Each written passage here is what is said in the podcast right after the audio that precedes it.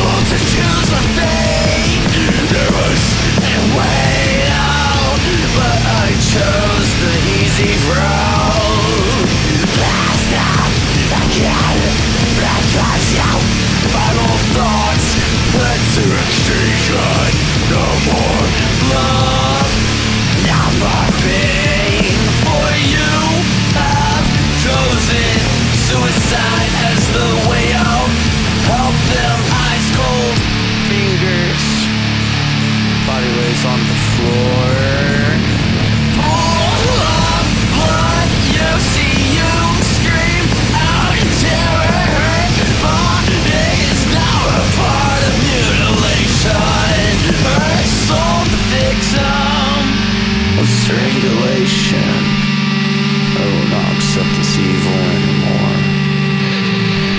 I never thought of who I hurt or I never tried to look for the good. I'm sorry for whoever I hurt.